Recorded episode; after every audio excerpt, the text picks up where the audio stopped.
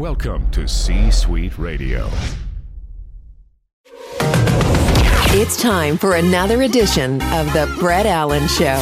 It's go time, you and me. Join us weekly for the latest pop culture interviews from your favorite TV shows, movies, comedians, and so much more. I'm not gonna lie to you, felt good. Plus, you never know who will drop by. What happened here was a miracle. Now, here is your host, I said throw down, boy. Welcome to the night's main event. Brett Allan.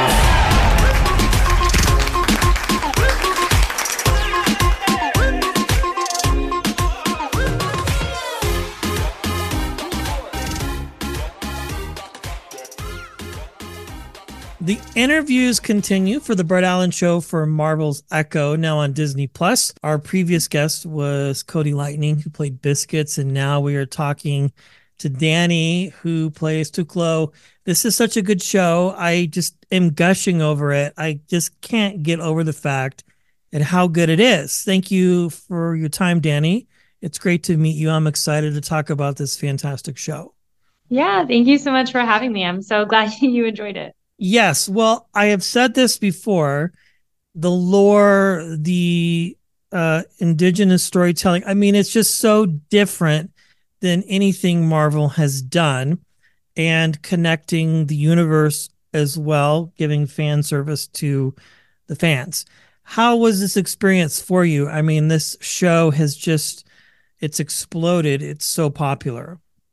Yeah, I mean, it was an amazing experience, and that goes for every single part of it, from casting to um, getting there to meeting the crew and working with the other actors to even you know it goes all the way to the red carpet all the way to the to the end of it. And even now um really just getting to be a part of something that is so special in not only our marvel universe but the industry as a whole i think is it was yeah it's just really amazing and awesome. And i'm so proud to to have been given this opportunity Yes. I mean, the fact that you have the cinematic part as far as Marvel and the Daredevil Kingpin story, which I think people were surprised initially when we found out through trailers and teasers that this was going to be the direction of the story, but also including the historical lore of the native.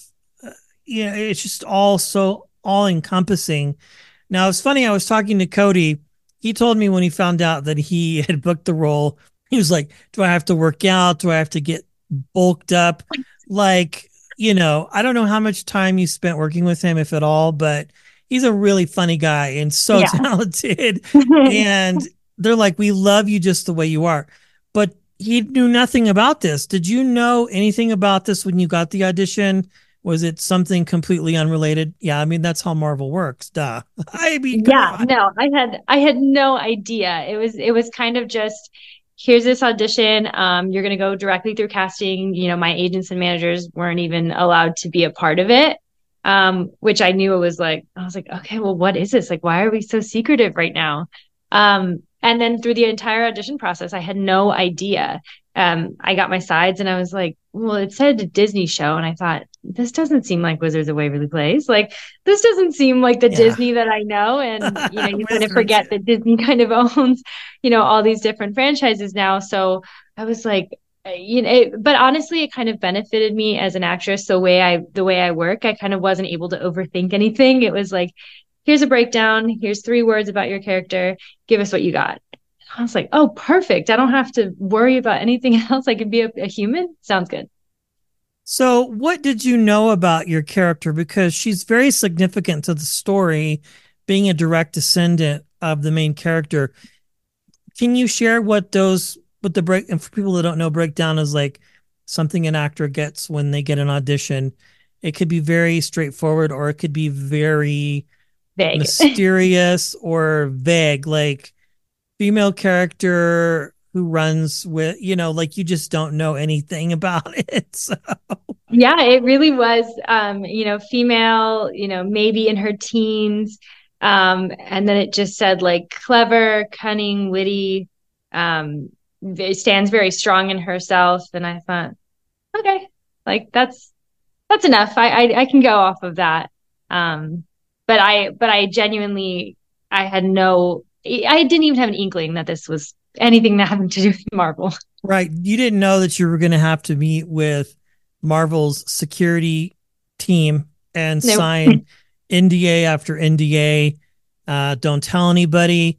You, people might, you'll see things on the internet assuming what your theory is for the story. Like, it's crazy. Like, I didn't realize this, but like, Marvel, the amount of fan base that they have, but also when they see you appear in a teaser or whatever, and they Mhm. see your character, they embodically going to start surmising how you fit into it. So you don't know much about it. What what what once you kind of found out more, what was it that interested you in it? Or maybe a better thing to ask would be like once you knew you got it, what became the most interesting or intriguing thing about the story once you began to learn about it? Yeah, I mean, once I found out that it was Marvel, and I kind of, I, I, they let me know what show it was going to be, and and kind of where that story came from, and I was like, oh, well, great, because I watched Hawkeye, so I, I totally understand that, and I was very, I was so happy about Hawkeye, you know, bringing Maya in as a deaf character, as an amputee, showing that the disabled community can do more than the stereotypes that are out there sometimes. Um, so I was super proud to see that character in in Hawkeye, and then for her to be the one getting her own show was even better. And I think that was what was most intriguing to me about um, about the the story as a whole and the and the script, just to see that she was such a badass. Like she just went out there and she she didn't let anything stop her. You know, anything that got in her way was such a clever way to fix things. Um, yeah, I mean, it was just I was so shocked when I found out what show it was, and I was like, this is going to be. I knew from the moment I heard what show it was that this was going to be like not life changing, not only for me, but but like industry changing. It was going to shift the industry. Yeah. Oh, yeah. I mean, just Yeah. hearing Kingpin talk and saying her name. Yes, I I had was a little bit late to the party for Hawkeye, but I was told to watch it before I watched Echo, and then I was like, okay, now I get this because then you don't find yourself wondering why he shows up at the beginning. You're like, well, this is weird. Um, but it's very cool. So, you know, you get all this information so you were familiar with the lore of Maya and you knew about her. Did you know about her connection with Kingpin at that point, or was that something that you learned later as you began to envelop this character? I I, don't know how much they tell you. I think it's so interesting. Yeah, a lot. I can genuinely say not a lot came from Marvel directly, like from their team. It was just a lot of like, okay, I know her story in Hawkeye, um, and kind of going like, where does she fit into the actual comics? Um, in the comic books, you know, Marvel has so many, and so kind of doing that research of where does she fit in and what's the story behind that. Um, so got to kind of dive back into comic books, and my dad loves comics, so he collected them for so long. So it was kind of nice to to go like, hey, I need to find this comic and and kind of research on my own on that end.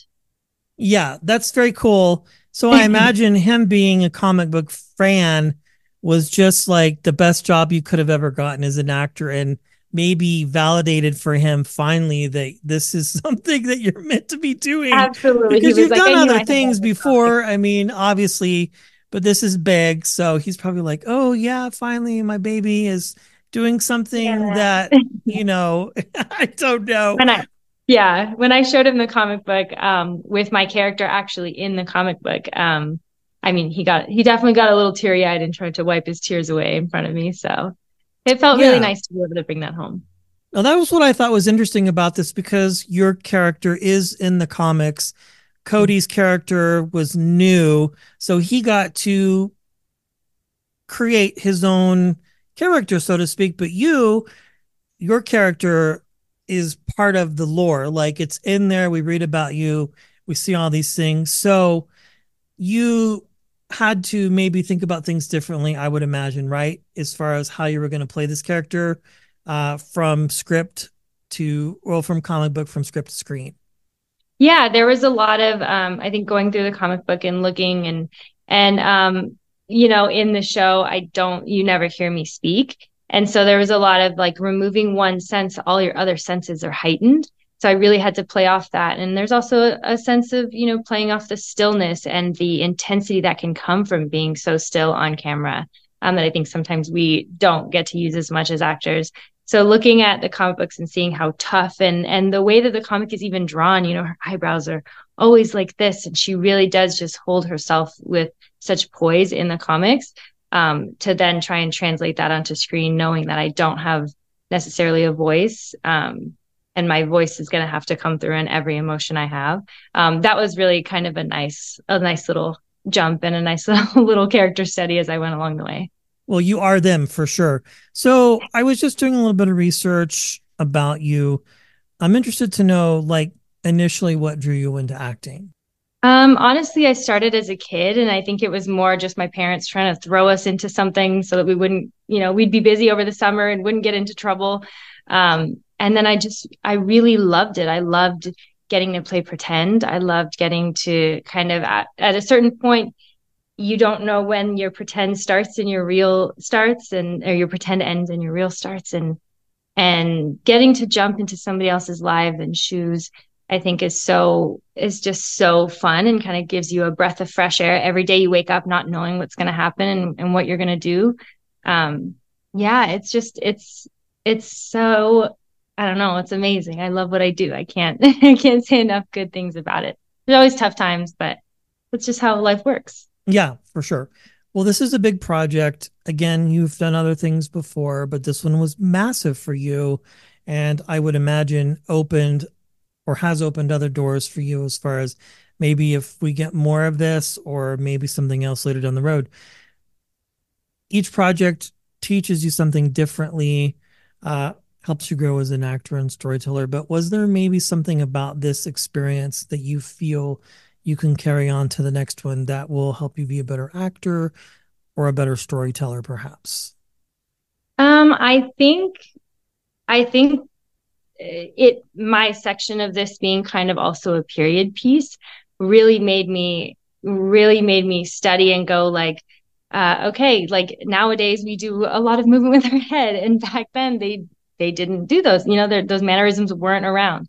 Um, so i think having to really study to control my mannerisms in this setting um, and having to really focus on that. And like I said, focus on stillness as an actor. Um, I think that is a lesson that I'll kind of always carry through. And I think also something else that I'll always carry is um, not being afraid to speak up if I felt like something was off or maybe I was a little nervous about something. Um, really getting to use my voice and having that connection with the director and the first AD and the camera going, hey, you know, can we move this or, or I feel like I'm going to fall or whatever it was. Their main thing was, hey, we want you to be safe. We want you to speak up. If we see that you look a little nervous, we're going to ask you because we want you to feel good about what you're doing here. And I think that was something that, um, you know, coming from not having done, you know, huge projects like this, stepping onto this setting and going like, okay, should I not say anything because it is such a huge place? Um, them just being super open about it and feeling like, oh, I, I do have a voice. I can say something. Very cool. So you get the audition, you go through a round of auditions, you get the part, you travel to Atlanta, right? Where you film Georgia, yeah. Georgia. Mm-hmm. First day on set, what was that experience like being around all of these people and having the insurmountable pressure of this being a Marvel film, even though your part is very important in the bigger picture of things. How much pressure did you feel? Like, what what's going on in your mind, Dannie? Going, okay, this is it. This is my time to shine as an actor. It honestly felt like I was on a field trip, um, like in elementary school, and uh, I I couldn't sleep the night before, and uh, my call time was very early, and our drive out to location was uh, kind of forty five minutes. So I had that time to go like okay, all your nerves gotta gotta leave once you get out of this car, and you're you have 45 minutes to get rid of it. Um, and when I got there, I had already you know been friends with some of the crew, so I felt very like I'm just making I'm just making something with my friends. You know, I had time to sit down with our director, Catriona McKenzie, and um, and discuss things with her, and we got to chat over the phone a lot. So I felt I, I genuinely felt very comfortable. Um, but stepping on stepping on set and for the first time and being in my wardrobe and and getting whisked away to go learn how to throw my rabbit stick correctly so I didn't hit anybody and, and all of that. Um, it was it was really it was so surreal and I don't think I'll ever get over that experience of just like wow, I'm actually doing this. Like this is something I dreamed up in my childhood bedroom for years and I'm actually doing it. I'm actually here. It was it was definitely surreal. Yes, well you made quite a splash too in your hometown when you got this. Now, a little birdie tells me you're a Whataburger fan, which I think is very cool. I used yeah. to go to Whataburger a lot when I lived in Albuquerque, New Mexico. What's your go-to order? I think people want to know. Like, do you have a go-to order? Absolutely. I have one for breakfast and for dinner. So what's lunch. for breakfast? Because breakfast is my favorite meal. Breakfast is a taco, a taquito, right? And I normally take out the egg and I do bacon, potato, and cheese. Smart. Yeah. And then I always get fries. I don't get the hash browns. Yeah. Um, and then for lunch or dinner, a number five, um, uh, what is it? Lettuce, mayonnaise, pickles, and then toasted buns because it makes the cheese extra melty and then sometimes cut in half.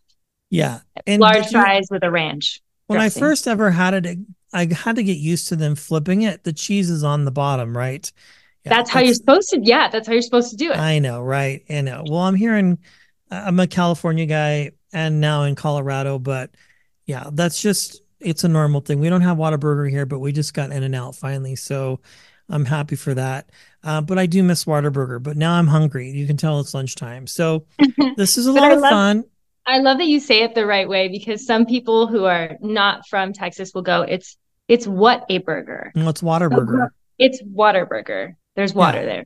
Yeah, there's definitely water there. Very cool. Well, Marvel's Echo is now streaming on Disney Plus. Be sure to check it out. Um, Dannie, congratulations on this project. The sky's the limit. Very talented and so fun to see you come and bring this character to life. And uh, the fans love it. Thank you so much for your time. Oh, thank you for having me. I'm I'm so excited, and I hope everyone who sees it enjoys it so much and and learns something from it.